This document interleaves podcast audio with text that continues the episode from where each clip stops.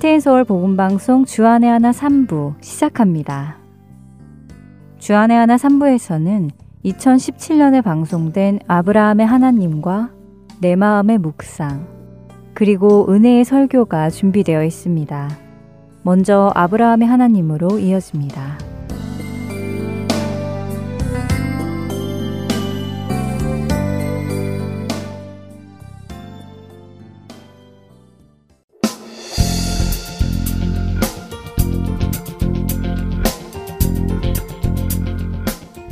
애청자 여러분 안녕하세요. 창세기를 통해 아브라함을 믿음의 조상으로 빚어가시는 하나님을 만나는 시간 아브라함의 하나님 진행의 최강덕입니다. 네, 여러분 안녕하세요. 강승규입니다. 네, 아브라함의 하나님 지난 시간에는요. 어, 내년 이맘때에 아들을 얻을 것이라는 하나님의 약속을 받고도 그랄 왕 아비멜렉에게 사라를 자신의 누이라고 이야기하므로 아내를 빼앗긴 아브라함의 이야기를 보았습니다. 예, 참 놀랄 만한 이야기였죠. 처음 하나님께 부름받아 가나안에 왔다가 기근을 만나 애굽에 가서 사라를 빼앗겼을 때는 그래도 아브라함의 신앙 초기니까 그랬다고 이해할 수 있는데요. 지금은 그 후로 24년이라는 시간이 지났는데도 여전히 같은 방법으로 아내를 빼앗긴다는 것이 많이 실망스러웠습니다. 네, 더군다나 창세기 20장을 잘 읽어보면 어찌하여 이런 일을 했느냐며 책망하는 아비벨렉에게 대답할 때 13절에 자신들이 가는 곳마다 사라에게 자신을 오랍이라고 하라고 했다고 얘기하잖아요. 네. 그렇다면 그동안 애굽으로 시작하여 지금 그랄 땅에 올 때까지 가는 곳마다 모두 그렇게 이야기를 했다는 것이 아니겠어요? 예, 성경의 말씀대로라면 그렇지요. 예, 아브라함이 말한 대로 가는 곳마다 자신을 오빠로 사라를 누이로 소개를 했던 것 같습니다. 네. 그런데 왜 성경은 이 이야기를 다루고 있을까요? 그동안 어디를 가더라도 쭉 거짓말을 해 왔는데 애굽과 이번 그랄에서만 문제가 생겨서 이것을 기록한 것일까요?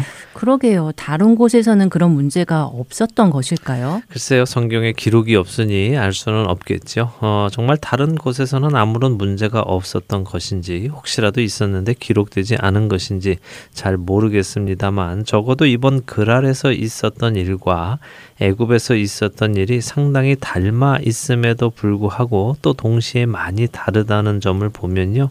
이 이야기를 기록해 놓으신 이유가 또 있으실 것이라고 저는 생각합니다. 어, 이번 그랄의 사건이 애굽에서의 사건과 비슷하면서도 다르다고요. 네. 어, 비슷한 것은 알겠지만 어떤 점이 다르지요? 물론 지난 시간에 말씀하신 대로 어, 사라가 예전처럼 미모 때문에 데려감을 당한 것은 아니라는 것이 다르기는 했는데 음, 네. 어, 그 외에 또 다른 점이 있나요? 네, 있지요. 어, 애굽에 바로에게 사라를 빼앗겼을 때 하나님께서 바로에게 재앙을 내리셨죠. 네. 그때 바로는 화를 내면서 사라를 내어 주었습니다. 당시 아브라함을 책망하던 바로에게 아브라함은 한마디 말도 하지 못했지요. 아, 그랬죠. 그런데 이번에는 그 그랄 지역이 하나님을 두려워하지 않아서 그렇다고 하고 네. 또 실제로 사라가 자신의 이복누이기도 하다고 말도 하지요. 그렇습니다. 바로 때와는 달리 입도 뻥끗합니다. 네. 물론 애굽의 바로와 지금 그랄의 아비멜렉 사이에는 엄청난 힘의 차이도 있었겠지요.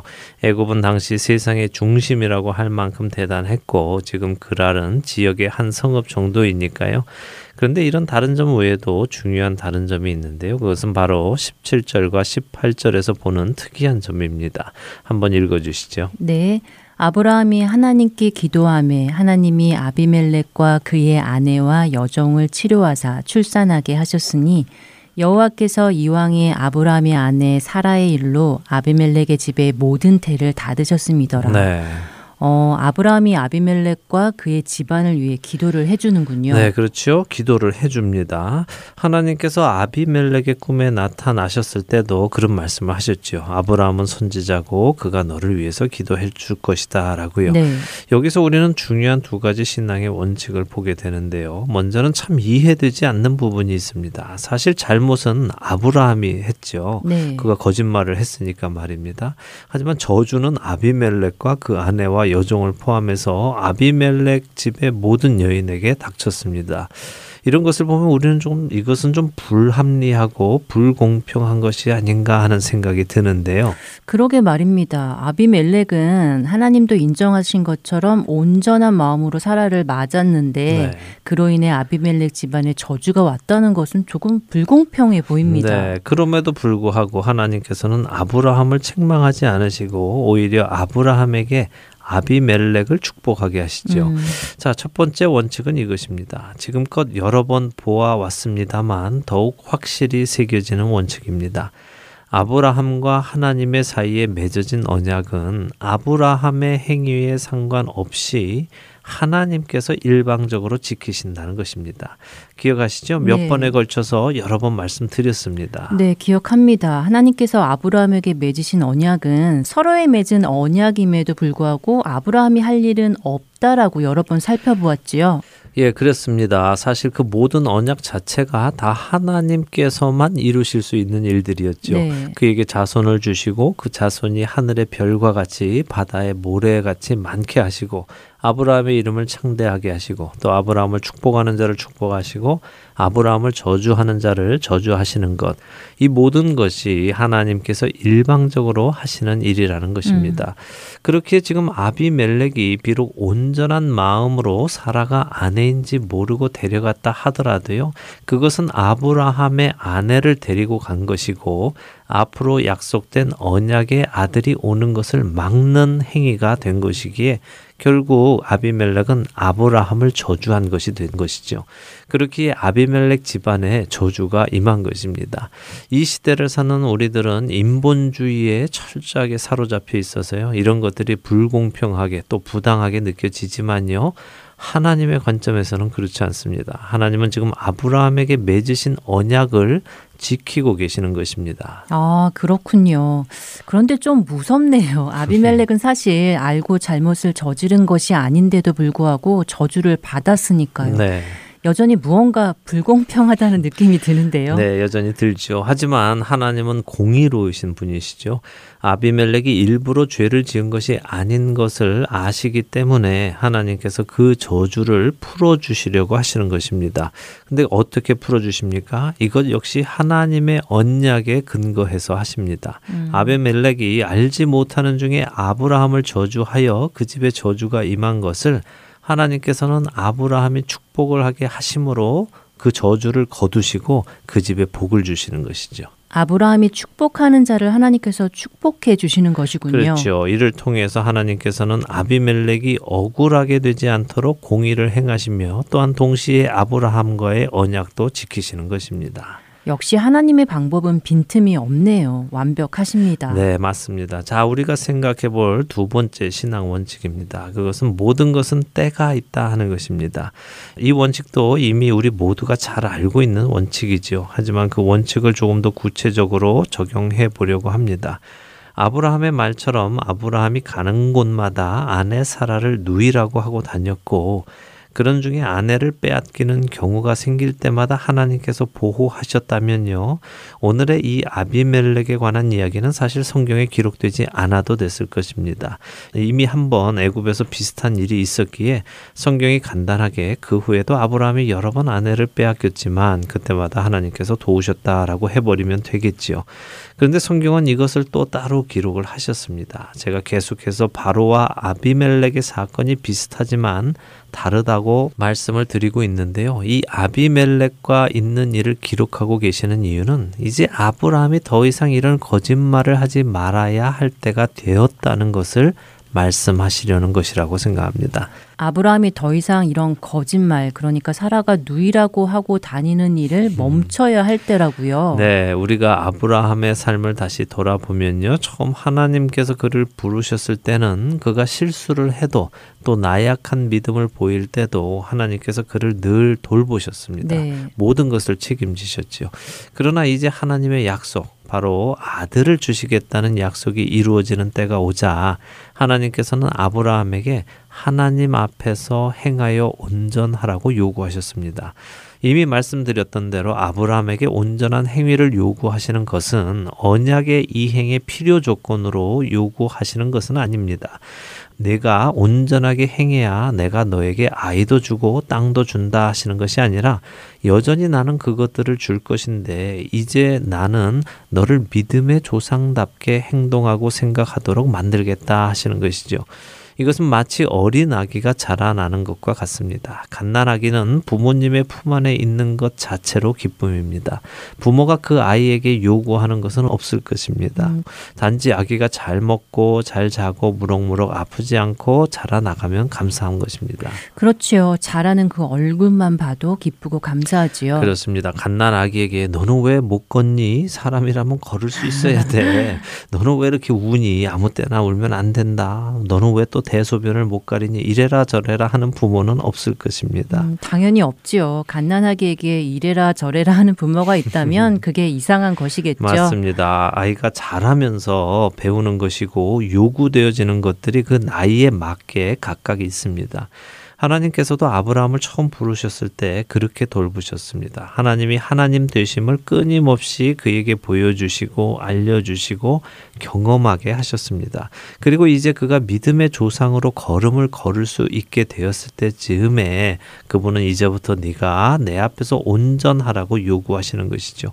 그리고 온전한 행위에는 자신의 안전을 자신의 힘으로 보호하려는 행위, 다시 말해 지금 사라를 누이라고 속이는 일 같은 것을 내려놓고 하나님만을 온전하게 의지하고 따르는 행위가 포함되어 있는 것이죠. 이와 함께 하나님께서는 아브라함에게 아브라함의 정체성도 확인시켜 주십니다. 너는 내가 택한 선지자다. 누가 너를 해할 수 있는 것이 아니라 너는 다른 사람들에게 복이 되는 사람이야. 너가 축복을 하면 내가 그에게 복을 준다. 너는 바로 이런 존재다. 그런 존재인 네가 너에게 축복을 받아야 하는 존재들이 두려워서 거짓말을 하고 또 그런 거짓말로 인하여 아내를 빼앗기는 일을 당해서야 되겠니? 라고 하시는 것이죠. 앞으로 아브라함이 어떤 마음으로 살아가야 할지 깨닫게 되었을 것 같아요. 네, 그랬을 것이라고 생각합니다. 중요한 것은 처음부터 하나님께서 행위를 요구하시지 않는다는 것입니다. 그때 그때에 따라 알맞은 행위를 요구하시지요. 이제 아브라함이 그 일을 그만둘 때가 되었다는 것입니다. 이 일은 우리도 마찬가지입니다. 우리는 크리스천입니다. 우리의 정체성을 명확히 기억해야 합니다. 세상을 두려워하여 스스로 살아나려고 노력하는 하는 사람들이 아니라 하나님의 손에 온전히 붙잡혀서 예수 그리스도께서 가신 그 길을 좇는 사람들입니다. 이것이 그리스도인입니다. 그런 우리이기에 예전에 하던 행위들은 이제 그만두고 그리스도인답게 살아가야 하는 것이죠. 부르심에 합당한 사람으로 살아가야 하는 것이지요. 맞습니다. 그러나 말씀드린 것처럼 모든 것은 때가 있습니다. 아직 초신자들에게 너무 무리한 행위를 요구하거나 그 일을 하지 못할 때 정죄하거나 하는 것은 좋은 현상은 아닙니다. 만일 아브라함이 요즘 우리 시대의 교회에 다니는 성도였다면 어땠을까요? 사람들이 수근수근 했겠죠. 어, 야, 아브라함 집사 말이야. 와이프를 누이라고 거짓말하고 다닌데 글쎄. 아, 뭐그 양반 신실한 척 하더니 아주 인간 말쪽이구만. 이런 말들이 오고 가지 않았을까요? 네, 우스운 상상이지만 왠지 어색하지 않은데요. 어, 실제로 그런 일들이 많이 있잖아요. 네. 아직 신앙이 성숙하지 않은 성도들을 정죄하고 또 소문을 내어 수군거리는 모습들이요. 예, 안타깝기는 하지만 있지요. 어, 저는 지금 성도들이 죄를 지어도 이해하고 내버려 두라는 말씀을 드리는 것은 아닙니다. 그러나 주 안에서 택함을 받은 성도가 주 안에서 빚어져감을 받고 있을 때 우리 눈에는 비록 이런 것들이 버려야 하지 않겠나 하는 것들이 있다 하더라도 하나님의 눈에는 다른 것들이 더 우선적으로 고쳐져야 하는 것들이 있을 수 있다는 것입니다. 음. 그렇게 우리는 기도하며 이 성도가 주 안에서 잘 고침을 받아 온전한 사람으로 지어져 가도록 기도하고 또 도움을 주어야 할 것입니다. 아멘입니다. 우리 안에 그런 극률함이 생겨나기를 바랍니다. 네, 그렇습니다. 이래서 여기서 두 가지 신앙 원칙을 보았습니다. 뭐 두 가지라고 말씀을 드렸지만요. 사실 또 따져보면 원칙은 하나입니다. 하나님이 하신다는 것이죠. 그분의 철저한 주권 아래서 그분이 모든 것을 이루어 가신다는 것입니다. 네, 하나님이 하시지요. 그것을 우리가 깊이 깨닫고 체험하면 우리가 한결 자유로울 것 같습니다. 네. 주님의 손길에 우리의 삶을 온전히 맡김으로 말입니다. 그렇습니다. 네, 주 안에서 자유하게 되죠. 예. 그래서 저는 우리 청취자 여러분들이 하나님을 더 많이 경험하시고 더 많이 알게 되시기를 소망합니다. 하나님과 얼마나 친밀한 관계에 들어가는가 하는 것이 결국 우리의 신앙의 크기가 되기 때문이죠. 자, 이제 다음 장인 창세기 21장을 조금 보도록 하겠습니다. 네, 드디어 이삭이 태어나는 것이죠. 그렇습니다. 이삭이 태어납니다. 사실 이삭의 탄생은요, 성경에서 아주 중요한 장면 중에 하나죠. 그럼요. 특히 이 아브라함의 삶에서도 아주 극적인 장면이고 음. 하나님의 약속이 이루어지는 장면이잖아요. 맞습니다. 하나님의 약속이 이루어지는 아주 중요한 장면입니다. 그런데요, 참 이상합니다. 만일 사람이 사람의 생각으로 성경이라는 책을 썼다면요. 이삭이 태어나는 이 장면을 어떻게 묘사했을까요? 만일 영화 감독이었다면 이 장면을 어떻게 만들었을까요? 아무래도 가장 드라마틱하게 표현하지 않았을까요? 어, 정말 웅장한 오케스트라의 연주가 꽝꽝 하면서 하나님의 그 약속의 말씀이 이루어지는 장면을 감동적으로 그렸을 것 네, 같습니다. 네, 저도 그럴 것이라 생각합니다. 어, 사라가 임신하는 장면, 아브라함과 사라가 임신의 소식을 깨닫게 되고 눈물을 흘리면서 기뻐하는 음. 장면, 하나님께 정말 감사의 제사를 드리는 장면, 사라가 임신의 나날들을 기쁨으로 보내는 장면, 또 배가 불러오는 장면, 이제 아이를 낳을 때 때쯤에 하늘은 예사롭지 않고 정말 놀라운 일이 일어날 것 같은 분위기를 잔뜩 잡은 다음에 저 멀리서 응애하는 그런 울음소리를 넣음으로 드디어 이삭이 태어났다 하는 것을 멋있게 강조했을 것 같습니다. 네, 영화로 보면 왠지 그런 장면이 나올 것 같습니다. 그런데요, 성경은 이 장면을 너무 밋밋하게 표현을 하고 계십니다. 아무런 드라마적인 요소도 없고요, 큰 감동적인 말들도 없습니다. 아주 평범하게 써내려가시죠. 한번 읽어주시겠습니까? 창세기 21장 1절에서 3절입니다. 여호와께서 말씀하신 대로 사라를 돌보셨고 여호와께서 말씀하신 대로 사라에게 행하셨으므로 사라가 임신하고 하나님이 말씀하신 시기가 되어 노년의 아브라함에게 아들을 낳으니 아브라함이 그에게 태어난 아들 곧 사라가 자기에게 낳은 아들을 이름하여 이삭이라 하였고 네. 아, 정말 그렇네요. 단 세 줄에 아주 드라이하게 써내려 간 것 같아요. 예, 저는 오히려 일부러 더 이렇게 밋밋하게 쓰신 것 음. 같다는 생각이 들 정도로 이삭의 탄생에 대해 표현을 아끼고 있다는 생각이 듭니다. 그 대신에 반복적으로 등장하는 말이 있죠. 네, 방금 읽어보니 여호와께서 말씀하신 대로라는 말이 반복해서 나오네요. 네, 맞습니다. 여호와께서 말씀하신 대로 사라를 돌보셨고 여호와께서 말씀하신 대로 사라에게 행하셨고 그래서 여호와께서 말씀하신 시기가 되어 사라가 아이를 낳았고 아브라함이 아들을 얻었고 모든 것이 여호와의 말씀대로 되었다라고 하고 계시죠. 네. 그래서 아브라함도 여호와의 말씀대로 아들을 이삭이라고 지었다는 것이죠. 저는 이 부분을 읽으며 이런 생각이 듭니다. 우리에게 는 정말 놀라운 기적. 100세의 할아버지와 경수가 끊긴 90세의 할머니가 임신을 하여 아들을 낳는 것이 정말 놀라운 기적이지만 하나님께는 이런 기적이 아무 어려운 일도 아니고 놀라운 일도 아니라는 것이죠. 음. 그래서 일부러 더 이렇게 밋밋하게 아주 쉬워 하나님께서 사라에게 말씀하신 대로 행하셨으므로 이루어졌다라고 하고 계시는 것이죠. 네, 중요한 것은 하나님의 말씀은 이루어진다라는 것이군요. 네. 반드시 말입니다. 맞습니다. 하나님의 말씀은 말씀하신 그대로 반드시 이루어진다는 것을 우리에게 말씀하고 계신 음. 것입니다. 그 말씀이 아무리 불가능해 보인다 하더라도 말입니다. 결국 이런 말씀은 우리로 우리의 믿음을 더 견고케 하시는 것이며 성경에 기록된 모든 하나님의 말씀이 반드시 이루어질 것을 우리가 믿도록 하시는 것입니다. 음, 아멘. 4절은 아브라함이 역시 하나님의 말씀대로 이삭을 8일 만에 할례를 받게 합니다. 계속해서 하나님의 말씀대로 일이 진전되고 있는 것이죠. 하나님께서 이처럼 하나님의 말씀대로 약속을 지키실 때 우리 역시 하나님의 말씀을 따라 행해야 하는 것을 말씀하십니다. 근데 여기서 재밌는 것이 하나 있는데요. 아브라함의 아들 이삭은 태어난 지 8일 만에 할례를 받은 첫 사람입니다.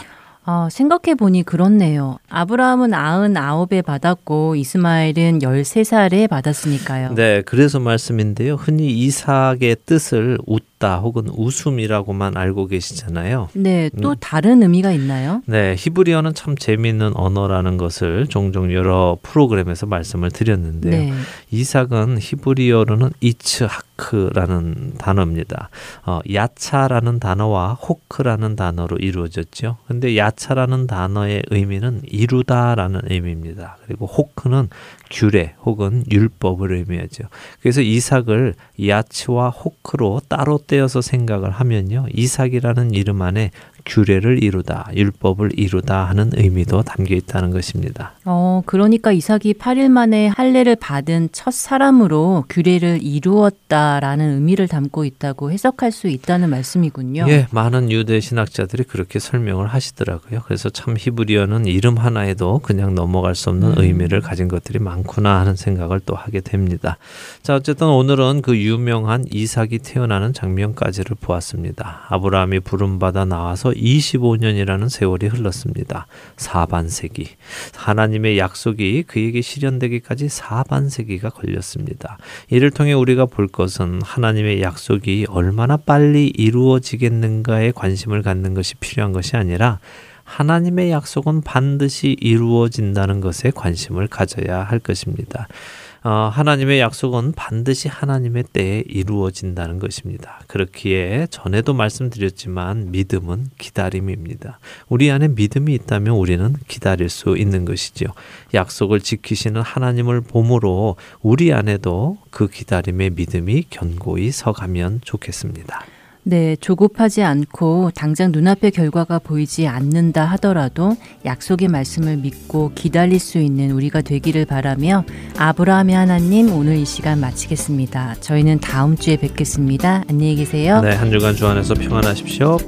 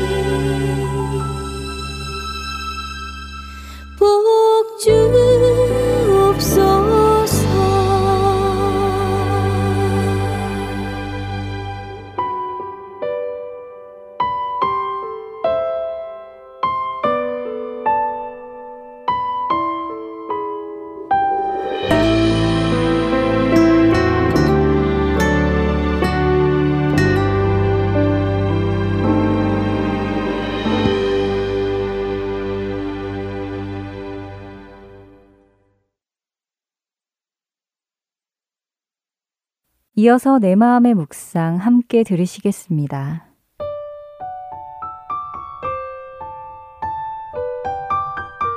우리의 삶은 선택의 연속입니다. 이것을 다른 말로 하면 결정의 연속이라고도 할 수 있겠죠. 우리는 삶의 매 순간 무언가를 계속해서 선택하고 결정해야 합니다. 오늘은 무엇을 할까? 내일은 또 어떤 일을 할까? 결정의 반복입니다. 이처럼 결정의 반복을 해야 하는 우리의 삶에서 여러분들은 무엇에 기준하여 그 결정들을 내리십니까? 여러분이 결정하시는 그 일들의 우선순위는 무엇인지요? 또 그 우선순위에서 하나님의 위치는 어디쯤 있습니까? 여러분 앞에 놓여진 선택의 순간에서 하나님의 뜻과 하나님이 기뻐하시는 일을 먼저 생각한 후에 무엇을 선택할지 결정하십니까? 그러므로 나의 사랑하는 자들아, 너희가 나 있을 때뿐 아니라 더욱 지금 나 없을 때에도 항상 복종하여 두렵고 떨림으로 너의 구원을 이루라. 너의 안에서 행하시는 이는 하나님이시니 자기의 기쁘신 뜻을 위하여 너희에게 소원을 두고 행하게 하시나니 방금 읽어드린 빌립보서 2장 12절과 13절에서 사도 바울은 하나님께서는 우리가 하나님의 기쁘신 뜻을 위해 살고자 하는 열망을 주셨을 뿐 아니라 그 열망을 행할 수 있는 능력도 함께 주셨다고 말씀하십니다. 빌립보서는 우리에게 구원받기 위해 행하라고 하시지 않습니다. 대신 우리가 받은 구원이 이루어지는 날까지 구원받은 사람답게 행하라고 하십니다. 우리 안에서 행하시는 하나님의 그 뜻이 이루어지도록 하라고 하십니다. 그분의 뜻이 이루어지기 위해서는 우리 삶 속의 모든 선택에서 그분을 생각해야 하며 그분의 뜻이 무엇인지를 일일이 묻고 결정해야 하는 것입니다. 이 사실을 바탕으로 우리 각자가 자신을 돌아보는 시간을 가져보면 어떨까요? 구원의 여정 속에서 나는 어디쯤 가고 있을까? 한번 진지하게 생각해 보시기 바랍니다. 혹시 하나님께서 여러분에게 어떤 특정한 결정에 대해 마음에 거룩한 부담을 주고 계시지는 않습니까? 혹시 여러분의 삶 속에서 내가 이 일을 해야 할 것 같은데 하고 느끼지만 난 그럴 만한 능력이 없어 혹은 그럴 여유가 없어 라고 변명하고 계시지는 않나요? 이런 변명을 만들어내기보다 지금 이 순간 주님께로 나아가십시오. 그리고 구원을 이루어 가기 위해 제 안에 하나님께서 주신 그 기쁘신 뜻을 이루어 가주세요 하고 기도하세요. 그렇게 한다면 여러분의 삶 속에서 일하시는 나의 하나님을 경험하시는 놀라운 변화를 맞게 될 것입니다. 주님, 우리는 주님의 뜻과 주님의 기쁨을 위해서 살아가기 위해 우리의 모든 것을 주님 앞에 내려놓습니다. 주님, 주님께서 우리에게 심으신 그 기쁘신 소원을 우리로 볼 수 있게 해 주시옵소서.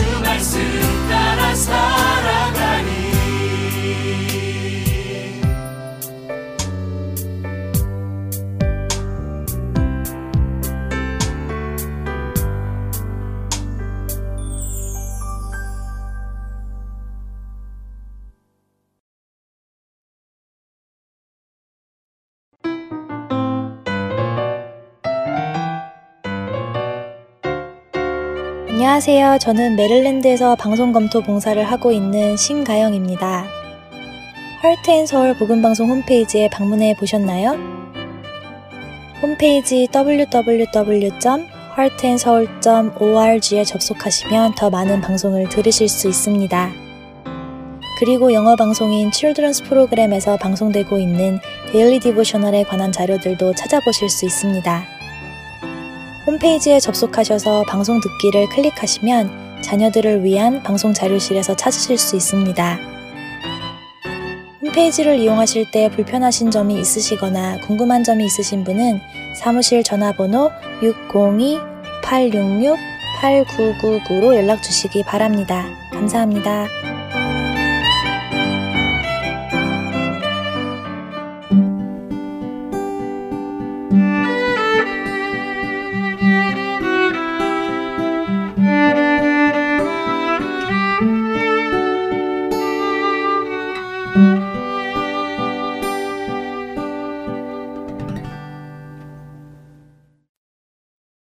은혜의 설교 말씀으로 이어드립니다.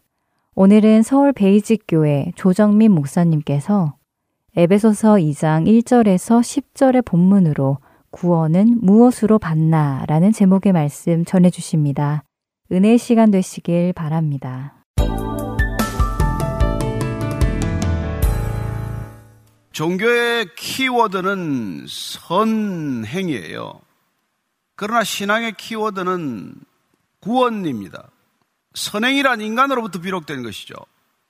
구원은 하나님으로부터 비롯된 것이죠. 선행은 인간에게 선한 면이 있다는 데서 출발하지만, 그러나 구원은 인간 안에는 선함이 전혀 없다는 데서 출발을 한다는 것을 기억해야 합니다. 오늘 우리가 읽은 이 본문 말씀은 과연 구원이란 무엇이냐? 구원 공동체로 부름받은 교회란 무엇이냐? 에 대해서 가장 정확한 정의를 우리에게 알려주고 있습니다.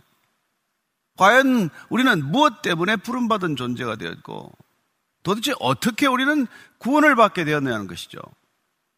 우리는 단지 조금 더 선한 존재가 되기 위해서 이 길을 가는 게 아닙니다.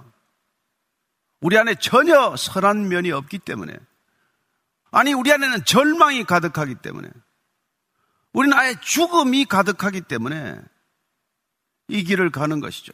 따라서 오늘 에베소서 2장 말씀을 통해서 도대체 우리가 어떻게 구원받게 되었나? 아니, 무엇으로 우리는 구원받을 수 있는가? 그리고 구원받은 백성들의 삶은 어떠해야 하는가에 대해서 다시 한번 살펴보도록 하겠습니다.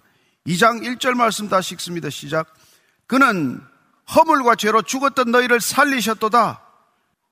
우리는 허물과 죄로 죽었던 존재라는 것입니다. 우리는 살았다고 하나 죽었던 존재라는 것입니다. 여러분, 성경의 출발점은 여기에요.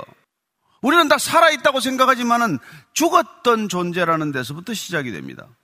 따라서 신앙이란 죽음에서 생명으로 옮겨가는 사건이라는 것을 알게 됩니다. 왜 죽었어요? 다 멀쩡히 살아서 돌아다니는데. 그럼 우리가 성경이 말하는 죽음에 대한 분명한 이해가 필요한 것 아니겠어요? 성경이 말하는 죽음이란 무엇입니까? 그건 하나님과의 관계가 끊어진 거란 말이에요. 하나님과의 관계가 단절된 거란 말이에요.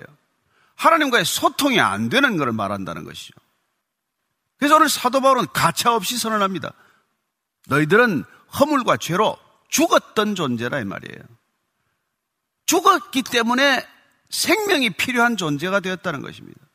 죽었기 때문에 살아나는 사건이 필요하다는 거예요. 그래서 우리 모두에게도 부활 사건이 경험되어야 한다는 얘기입니다. 한마디로 하나님께서는 죽은 사람을 살렸단 말이에요. 죽은 사람이 영원히 살게 되었다. 이게 복음이란 말이에요. 이게 구원의 소식이란 말이에요. 허물과 죄로 죽었던 사람이 영원히 살아났다. 그래서 사도 바울은 왜 죽었는지를 지금 얘기한 거라. 죄와 허물로 죽었다고 말합니다. 허물이란 어디로부터 떨어지는 상태를 말해요. 죄란 바른 방향이 아니라 빗나간 방향을 말해요. 왜 죽었냐? 왜 죽었냐를 설명하는 게 죄와 허물인데 그 위에서 떨어져서 죽었고 잘못 길을 들어 죽은 거예요. 죄와 허물로 죽었다는 말은 있어야 할 자리에 있지 않고 툭 떨어져 죽은 거예요. 가야 할 길 가지 않고 엉뚱한 길 가다 죽은 거예요. 왜? 그렇게 하다가 관계가 끊어졌기 때문에 하나님으로부터 빗나가 버렸기 때문에 하나님과 점점 더 멀어졌기 때문에 아니 제발로 하나님을 떠나더니 그런 사건을 경험하더니 그래서 결국은 죽고 말하는 거예요. 그래서 그게 우리가 죽음에 대한 이해를 정확히 모르면 믿을 이유가 없죠.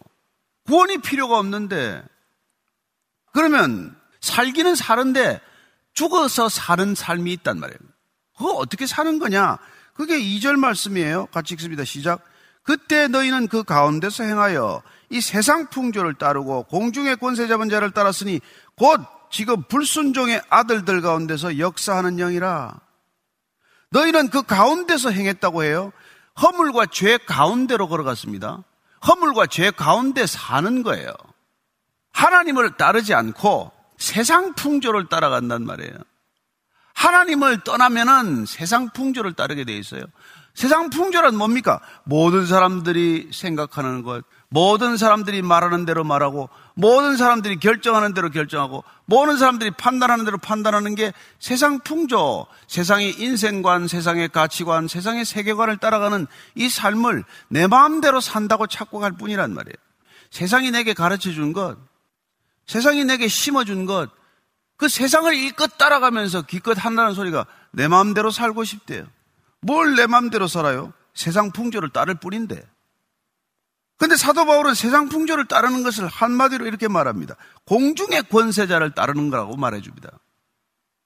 너희들이 세상 풍조를 따라간다고 따라가지만 사실은 그 세상 풍조를 지배하는 세상 풍조를 만들어가는 그런 거대한 세력의 배후가 누구라고요?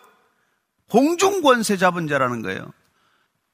근데 이 공중 권세 잡은 자를 사도 바울은 또 한마디 표현으로 우리에게 알려주는 게 뭐냐? 불순종의 아들들 가운데서 역사하는 영. 하나님께 순종하기를 떠나버린 그 아들들을 불순종으로 이끌어가는 영적 존재가 있다는 거예요. 그게 공중권세 잡은 자요. 그게 불순종의 아들들 가운데 그 아들들을 쥐락펴락하는 영적 존재 곧 사탄이란 말이에요. 사탄이란 어떤 존재입니까? 고소자, 참소자예요. 그저 다니면서 누구 험담하지 않으면 못 살아요. 누군가를 비난해야 돼. 누군가를 욕을 해야 돼. 그게 고소자요, 참소자요. 그게 불순종의 아들들에게 역사하는 영이 내게 임하셨으니 나는 이후로는 내 입은 그저 남을 힘들게 하는 입이요. 남을 상처내는 입이요. 남에게 낙심시키는 입이요. 남을 절망시키는 입 노릇을 할 뿐이란 말이에요. 그게 지금 무슨 증거다? 하나님을 떠나서 사탄을 따라가고 있는 증거란 말이에요. 그래서 오늘 보면은 불순종의 아들들 가운데 역사는 영을 따라다니면서 사는 모습을 조금 더 구체적으로 우리에게 설명해 주는 게 3절이에요. 전에는 우리도 다 그 가운데서 우리 육체의 욕심을 따라 지내며 육체와 마음이 원하는 것을 하며 다른 이들과 같이 본질상 진노의 자녀였더니 우리가 전에 사는 것, 그러니까 구원받기 전의 모습이에요. 그때는 다 우리가 사는 게 육체의 욕심을 따라 산다는 거예요. 우리가 뭐 교양 있는 듯이 살고 뭐 점잖은 듯이 행동하고 결국은 이거 다 한꺼풀 벗겨 보면 다 육체의 욕심을 따라 산다는 거예요.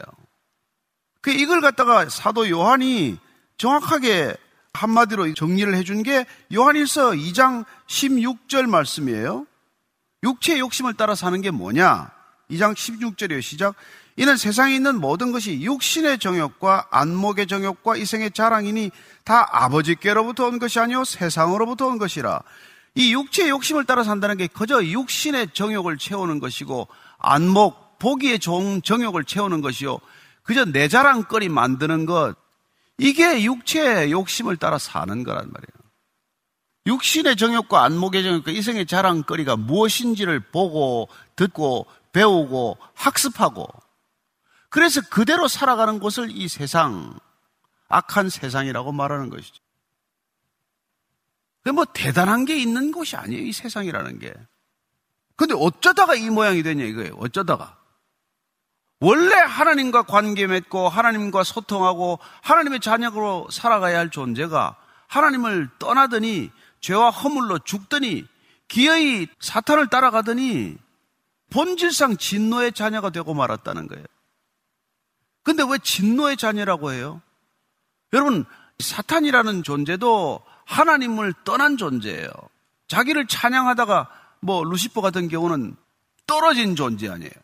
하늘에서 땅으로 떨어진 존재란 말이에요. 추락하고 타락한 존재죠. 그러면 그렇게 하나님을 떠난 존재의 가장 큰 마음의 상태가 분노예요, 분노. 늘 분노에 차 있어요. 그래요, 그는 진노의 자녀들을 입양하기 시작하는 것이죠. 그 자신이 분노에 차 있기 때문에 누군가를 다 데리고 와가지고 분노 학습을 시키는 거예요. 그 사람들을 늘 분노케 해. 무슨 말을 하든지 무슨 행동을 하든지 사람을 분노하게 만든단 말이에요. 사람을 다독이고 사람을 가라앉히고 사람을 위로하고 사람에게 평안을 갖다 주는 게 아니라 그저 다니면서 사람을 분노하게 만들어요. 그러다가 뭐 폭발하면 남을 죽이든 자기를 죽이든 하지 않습니까? 폭발 사건이에요. 진노의 폭발 사건. 그 에너지가 나를 향하면 내가 나를 자살할 것이고 남을 향하면 나를 살인하는 것이요. 그렇게 되는 것 아니에요. 이게 우리가 허물과 죄로 죽은 인간의 실상이란 말이에요. 허물과 죄로 죽은 채 죽은 줄도 모르고 살았다고 생각하면서 살아가는 세상의 실상. 이걸 알아야 왜 이 세상에 구원이 없으면 아무 희망이 없는지, 왜 이 세상은 구원에만 오직 소망이 있는지를 우리가 알게 되지 않겠어요? 그래서 오늘 4절, 5절 말씀은 이렇게 우리에게 말씀하고 있습니다. 긍휼이 풍성하신 하나님이 우리를 사랑하신 그 큰 사랑을 인하여 허물로 죽은 우리를 그리스도와 함께 살리셨고 너희는 은혜로 구원을 받은 것이라. 우리가 지금 1, 2, 3절까지 우리는 어떤 존재인지를 쭉 얘기를 했는데 4절부터 우리는 이런 존재였으나 그러나 하나님이 우리를 살리셨다 이거란 말이에요. 우리는 이런 상태로 죽어 있었는데 그러나 하나님이 우리를 살리셨다. 그래서 이 앞에 4절 앞에 헬라어로는 대라고 하는 접속사, 접속 전치사가 들어가 있어요. 그러나라고 하는 것은 그러나 인간은 이런 모습이지만은 그러나 하나님은 인간은 이렇게 죽었는데 그러나 하나님은 그래서 누구는 그래요. 이 그러나 하나님은이라는 이 두 단어야말로 성경에서 가장 아름다운 단어 중에 하나다. 이런 말씀을 해요. 그래서 왜 살리셨냐? 무엇 때문에 살리셨냐? 이걸 오늘 두 단어죠. 긍휼이 풍성하기 때문에 우리를 살리셨어요. 큰 사랑을 인하여 우리를 살리셨어요. 하나님께서는 긍휼이 풍성하시다. 히브리에서 말하는 헤세드와 같은 뜻이죠. 인자, 자비, 자애, 배려, 뭐 사랑 이 모든 게 뭉뚱그려져 있는 긍휼함 이게 하나님께 성품에 있으시기 때문에 이 긍휼함 때문에 죽었던 우리를 살리셨다. 그리고 또 큰 사랑 어떤 사랑이죠? 이걸 표현할 길이 없기 때문에 아가페 사랑이라고 하죠. 하나님의 사랑은 인간의 사랑으로 해석할 수도 깨달을 수도 없기 때문에 그 사랑은 경험되어야 하고 위로부터 내려와야 하기 때문에 이 사랑을 독특한 단어로 표현한 게 아가페 사랑이란 말이에요. 이건 인간의 조건과 관계없이 사랑하기로 결정한 의지 자체를 말하는 거란 말이에요. 나는 당신이 어떤 모습이라도 사랑할 거야. 당신의 어떤 보상과 어떤 희생이 없다고 하더라도 나는 당신을 끝까지 사랑할 거야 하는 이 큰 사랑, 비교할 수 없이 큰 사랑, 이 아가페 사랑 때문에 허물로 죽은 우리를 살리셨는데 그리스도와 함께 살리셨다는 거예요. 6절 한번 같이 읽을까요?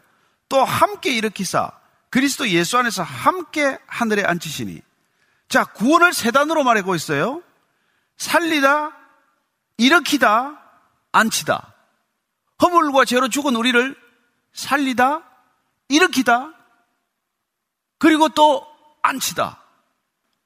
이건 묘하게도 구원의 삶 시제와도 관련이 있고 우리가 말하는 구원의 핵심 개념인 칭의, 어렵다 하심, 성화, 거룩하게 하심, 영화, 영광스럽게 하심, 이 단어들이 전부 하나로 연결되어 있다는 것을 알게 됩니다. 구원이란 이 모든 것을 다 포함한다는 것을 알게 돼요. 하나님께서 먼저 우리를 살리셨습니다. 살아나면 어떻게 돼요? 하나님과의 관계가 복원돼요. 하나님과의 관계가 회복돼요. 관계 복원, 관계 회복. 이게 사는 거예요. 그럴 때 우리는 의롭다 하심을 입게 돼요. 이제 비로소 우리는 의로운 관계로 들어가요. 하나님과 의롭다고 하는 관계로 들어가면 하나님께서 다시 우리를 이렇게 세우십니다. 이렇게 세우시는 것은 우리가 의롭다고 하는데도 불구하고 또 죄를 지어. 또 잘못을 해요. 그래도 주저앉아 있지 않고 절망하지 않고 이렇게 세운단 말이에요. 일어나라! 넌 일어나라! 그렇게 주저앉아 있지 말고 낙심하고 있지 말고 일어나라! 이렇게 세우시는 분이에요. 구원에는 이 개념이 반드시 포함됩니다. 그 다음에 우리는 이 땅의 삶을 끝내고 하나님께서 우리를 하늘에 앉히신단 말이에요. 하늘에 거처를 마련해 두시고 우리를 그곳에 앉히는 건 이게 글로리파이 되는 글로리피케이션 영광스럽게 되는 거란 말이에요. 구원이 완성되는 거란 말이에요. 그래서 이게 살리시다, 일으키시다, 앉히시다는 것은 구원의 과거, 구원의 현재, 구원의 미래와도 같은 것이고 칭이 의롭게 되었으면서 날마다 우리가 거룩하게 성화의 과정을 밟아가는 것이고 또한 어느 날 우리는 영광스럽게 될 것이다. 이게 구원에 들어있는 개념이에요. 그런데 중요한 것은 이 모든 것들이 그리스도와 함께 일어난다는 것입니다. 구원은 어느 순간도 개인적으로 우리 혼자서 가능한 일이 아니란 말이에요. 저와 여러분들이 혼자서 이런 일을 할 수 있는 일이 아니라 말이에요. 오직 그리스도와 함께 살리시고 그리스도와 함께 일어나야 하고 그리스도와 함께 앉을 수 있는 것 그게 구원이란 말이에요. 저와 여러분들이 어떤 노력을 기울여라도 어떤 선행을 하더라도 우리의 노력과 우리의 업적과 우리의 선행으로는 구원의 트럭만큼도 다가갈 수 있는 일이 없다. 오직 구원은 은혜로 인한 것이다. 구원은 은혜로 인한 것이다. 어떻게 구원받으셨다고? 무엇으로 구원받습니까? 믿음으로요. 아니요. 정확하지 않습니다. 구원은 은혜로 받습니다. 그래서 구원하는 것을 이렇게 말합니다. 7절 말씀 이렇게 말하고 있어요. 시작. 이는 그리스도 예수 안에서 우리에게 자비하심으로써 그 은혜의 지극히 풍성함을 오는 여러 세대에 나타내려 하심이라. 왜 그렇게 우리 같은 이런 그냥 내버려 두면 죽고 말 인간을 무엇 때문에 헤세드로 구원을 하시냐는 말이에요. 그건 하나님께서 은혜가 얼마나 풍성한지를 여러 세대에 나타내려 하심이라고 말합니다. 이 일을 위해서 교회를 허락하셨단 말이에요. 여러 세대에 하나님의 은혜로 구원받는 것을 드러내시기 위해서 이 땅에 교회가 존재하게 되었다는 것입니다. 자, 오늘 그래서 8절에서 재차 구원에 대해서 정의하고 강조하는 것을 듣습니다. 8절입니다. 시작. 너희는 그 은혜에 의하여 믿음으로 말미암아 구원을 받았으니 이것은 너희에게서 난 것이 아니요 하나님의 선물이라. 여러분 하나님의 선물은 주는 사람 마음대로예요. 하나님께서 이걸 선물로 주신 거예요. 그럼 선물을 받는 태도는 어때야 됩니까? 그냥 감사로 받으면 돼요. 끌러보고 이거 아니네요. 내가 원하는 거 아닙니다. 하고 반품할 일이 아니라 믿음이란 나한테 꼭 필요한 것을 주셨겠거니 하고 그냥 끌러보지 않고 받는 태도를 믿음이라 그런단 말이에요. 그래서 구원은 은혜로 주어지는 것이지만은 우리의 받는 입장에서는 그냥 두 손을 펴서 감사함으로 받는 걸 믿음이라고 한단 말이에요. 은혜에 의하여 믿음으로 말미암아 구원을 받았다. 자, 구절입니다. 행위에서 난 것이 아니니 이는 누구든지 자랑하지 못하게 함이라. 아무도 구원을 가지고 자랑할 수 없다는 거예요. 나 구원받았네, 나 구원받았네 하고 나가면서 자랑하고 다닐 일이 아니란 말이에요. 나 구원받았네, 나 구원받았네 하고 골방에 앉아서 울 수는 있지만 통곡하고 회개하고 감사하고 찬양할 수 있지만 나는 구원받았다 하고 그렇게 자랑 삼아 말할 건 아니란 말이에요. 그래서 구원의 가장 큰 특징은 뭐냐면은 거저받았기 때문에 겸손한 사람이 되는 거란 말이에요. 죽었다가 살아났기 때문에 너무너무 감사할 뿐이고 죽었다가 살은 것이 내 능력이 아니기 때문에 너무 빚진 자의 마음이 되는 것이고 그 빚진 자의 마음은 도저히 누구에게 해코지 할 수 있는 생각조차 없어져 버린단 말이에요. 그래서 사도 바울이 고린도 후서에서 뭐라 그럽니까? 우리 5장 17절 한번 큰 소리 읽어야 돼. 그런 적, 누구든지 그리스도 안에 있으면 새로운 피조물이라. 이전 것은 지나갔으니 보라, 새 것이 되었도다. 피조물이란 창조의 주에서 나온 개념이에요. 우리는 새로운 피조물이다. 구원을 받았다는 것은 새롭게 빚어졌다는 말이다. 나는 새로 탄생했다. 그래서 거듭났다는 거예요. 그렇게 되면 이전 것은 지나갔으니 보라, 새 것이 되었다. 새로운 피조물이 되었다는 것입니다. 여러분, 저와 여러분들은 새로운 피조물인 줄로 믿습니다. 우리는 새롭게 창조된 존재란 말이에요. 그런데 어떻게 죽었다가 산 사람이 과거와 현재가 같을 수 있습니까? 그러나 하나님이 살리신 사람이 허물과 죽었던 사람 존재와 어떻게 비슷할 수가 있냔 말이에요. 그래서 구원받은 사람은 구원받지 않았던 과거와 정반대라야 마땅하단 말이에요. 왜냐하면 생과 사가 반대기 때문에 죽었다가 살은 사람은 정반대라야 마땅하단 말이에요. 과거에는 내가 이랬는데 지금은 정반대라야 그게 구원이 제대로 임한 거란 말이에요. 예수님께서는 그렇게 가치 없습니다. 애누리 없어요. 부자가 어느니 찾아왔어요. 나 할 만큼 했습니다. 근데 이 친구 돈도 많고 뭐 자리도 높고 뭐 없는 게 없어. 세상이 원하는 걸 다 가지고 있어요. 근데 이 친구가 조금 마음이 좀 캥기는 게 이 영생을 받았나 안 받았나 확실치 않아. 그래서 예수님만 찾아와서 어떻게 해야 내가 영생을 확실히 받을까요? 그 말은 곧 내가 가진 이 모든 것을 가지고 어떻게 영원히 살 수 있을까요? 주님께서 너 가진 것 다 팔고 나를 따라와라. 따라왔겠습니까? 안 따라왔죠? 왜요? 슬픈 기색으로 돌아오고 말았어요. 조금 내놓으라 그랬으면 될 텐데 다 내놓으라 그러니까 어떻게 내놔요? 어디로 갔겠어요? 여러분 다 안 내도 괜찮소 하는 랍비를 찾아갔을 것이고 적당히 내고 적당히 타협할 수 있는 바리새인들과 만나서 잘 살았을 거예요. 부자관은 예수님은 그렇게 비율을 맞추지 않습니다. 예수님은 뭐 가치 없어요. 너 마귀, 네 아버지가 마귀구나. 이걸 누구한테 얘기해요? 제사장들이나 뭐 바리새인들한테 한 얘기죠. 그런 여러분들이 설교 듣고 내 위로받았다, 내 마음이 편하다면 잘못 들은 거란 말이에요.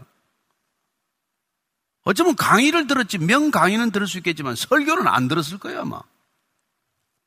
속이 뒤집혀서 못 들어야 그게 설교를 듣는 거지. 자, 10절 결론은 이렇게 나옵니다. 시작. 우리는 그가 만드신 바라 그리스도 예수 안에서 선한 일을 위하여 지으심을 받은 자니 이 일은 하나님이 전에 예배하사 우리로 그 가운데서 행하게 하려 하심이라. 우리는 그가 만드신 바라 이건 창조하신 거라. 예수님께서도 우리를 재창조하시러 오셨단 말이에요. 그분이 재창조하시면은 무엇 때문에 그러나 구원의 목적이 뭐예요? 구원의 목적이 더 잘 먹고 더 잘 살자는 겁니까? 아니요. 구원의 목적은 예수 안에서 그리스도 안에서 선한 일을 위하여 하나님께서 예비해 두신 일이란 말이에요. 선한 존재가 된 것. 그 부자관원이 선한 어떻게 해야 선한 일을 선한 선생님 어떻게 해야 내가 영생을 얻습니까? 선하기는 뭐가 선해? 선한 사람은 하나님 한 분밖에 안 계셔. 그렇게 말씀해 주지 않았습니까? 하나님 한 분밖에 선한 분이 안 계신 이 세상에서 선한 존재를 창조하시는 일, 그게 구원이란 말이에요. 그래서 사도 베드로는 2장 12절 이렇게 말합니다. 베드로전서 2장 12절. 너희가 이방인 중에서 행실을 선하게 가져 너희를 악행한다고 비방하는 자들로 하여금 너희 선한 일을 보고 오시는 날에 하나님께 영광을 돌리게 하려 함이라. 그래서 너희들을 구원해서 선하게 선한 행실로 빚어 놓고 나면 악행을 비방하는 사람들에게 선한 일을 보고 하나님께 영광을 돌리기 위해서 구원받은 사람을 통해서 하나님이 드러나고 구원받은 사람들을 통해서 하나님이 영광을 받도록 하는 게 구원의 목적이란 말이에요. 한 절만 더 읽죠. 디모데전서 6장 18절입니다. 6장 18절 시작. 선을 행하고 선한 사업을 많이 하고 나누어 주기를 좋아하며 너그러운 자가 되게 하라. 이게 선한 사람이 되어가는 증거, 증표 란 말이에요. 이것 때문에 구원받을 까닭은 하나도 없어요. 뭘 많이 나누어주고 선한 사업을 많이 했다고 구원받는 일은 절대로 일어나지 않지만 그러나 구원받은 사람들이 어떻게 사는지는 이렇게 살게 된다는 거란 말이에요. 구원이 먼저 임하면은 이런 삶의 모습들이 나타난다. 이런 얘기예요. 그죠? 저와 여러분들이 구원받으면은 이렇게 살아감으로써 아, 저 사람이 구원받은 사람이구나. 이게 알게 된다는 거란 말이에요. 오늘 이 시대 교회가 이 교회를 보고 구원이 존재한다는 것. 차라리 구원은 구원파를 통해서나 뭐, 뭐 구원 소리를 듣지. 믿음의 사람들을 통해서 구원을 받아야 할 이유를 간절히 느끼지 못한다면 우리가 구원에 무슨 심각한 고장이 나 있는 거란 말이에요. 교회를 보고 구원 공동체라는 생각이 안 들면 교회는 심각한 병이 들어 있는 거란 말이에요. 교회는 처음부터 끝까지 사망에서 생명으로 라고 하는 이 한 단어를 놓쳐서는 안 된단 말이에요. 죽음에서 생명으로 옮기는 것, 그 구원 사건이 날마다 일어나지 않으면 더 이상 교회는 교회일 수 없다는 것을 기억하셔야 합니다. 우리가 왜 세례가 늘 끊이면 안 됩니까? 왜 우리는 늘 세례받는 일들이 계속되어야 합니까? 죽음에서 생명으로 일어난 일들이 교회 본질이기 때문에 교회가 그 본질을 잃어버리면 이 세상에 교회가 존재할 이유가 없어지는 것이죠. 저는 여러분들이 아무리 어려운 시대, 아무리 힘든 시대, 내가 죽을 것만 같은 시대라고 하더라도 숨이 넘어가는 순간까지 예수를 증거하다가 그리스도 안에서 살리시고 그리스도 안에서 일으키시고 그리스도 안에서 앉히시는 하나님의 영광을 전할 수 있게 되기를 축복합니다. 그게 세상이 아무리 뭐 이렇게 어려워도 우리가 해야 할 딱 한 가지 일이란 말이에요. 교회가 해야 될 한 가지 일이란 말이에요. 그 일을 위해서 우리는 날마다 순교의 자리에 있을 거예요. 순교란 두 가지밖에 없습니다. 딱 죽는 순교하고 날마다 그리스도를 외치다가 죽는 것밖에 없어요. 오늘 우리가 이 구원과 구원 공동체인 교회를 바라보면서 다시 한번 우리가 기도하십시다. 하나님, 이 본질을 놓치지 않게 해 주옵소서. 구원의 감격을 주님 회복하게 해 주옵소서. 다 모든 불만들이 구원의 기쁨이 사라진 거예요. 죽었다가 살아난 걸 잊어버린 거예요. 그래서 불평이 많고 불만이 많은 것입니다. 뭐 저부터도 마찬가지예요. 오늘 우리가 한번 기도할 때 하나님 구원받은 감격을 놓치지 않게 해 주옵소서. 구원받은 기쁨을 놓치지 않게 해 주옵소서. 그래야 이 구원이 궁금증을 불러일으키게 하시고 이 구원 때문에 교회가 존재하는 유일한 이유가 되게 해 주옵소서. 한번 같이 기도하십시다. 하나님 아버지, 저희들 구원받은 것만으로도 족합니다. 구원이 전부입니다. 구원 때문에 교회가 존재하는 것이고 구원의 증거가 되기 위하여 주님께서 우리를 부르셨습니다. 주님, 우리에게 이 구원은 생명보다도 귀한 것이요. 우리가 살아가는 이 어떤 것보다도 소중한 것입니다. 더 가져서가 아니라 더 올라가서가 아니라 더 많이 가져서가 아니라 어떤 것도 구원과 비교할 수 없을 때 주님 우리가 이 구원에 목숨 걸고 살지 않으면 세상이 무엇 때문에 겨우 구원에 관심을 갖겠습니까? 우리가 구원보다도 더 많은 것을 관심을 갖는다면 세상이 무엇 때문에 구원에 관심을 기울이겠습니까? 주님 우리가 구원에 집중하게 해 주옵소서. 늘 사망에서 생명으로 옮기는데 집중하게 해 주옵소서. 하나님 아버지 우리가 오직 은혜로 구원받았음을 선포합니다. 오직 은혜로 죽음에서 생명으로 옮겨졌음을 기억합니다. 주님, 이 구원이 이 구원을 모르는 세상 끝까지 전해지게 하여 주옵소서. 교회가 그 일을 위하여 모든 것들을 다 쏟아붓게 하여 주옵소서. 예수님 이름으로 기도합니다. 아멘.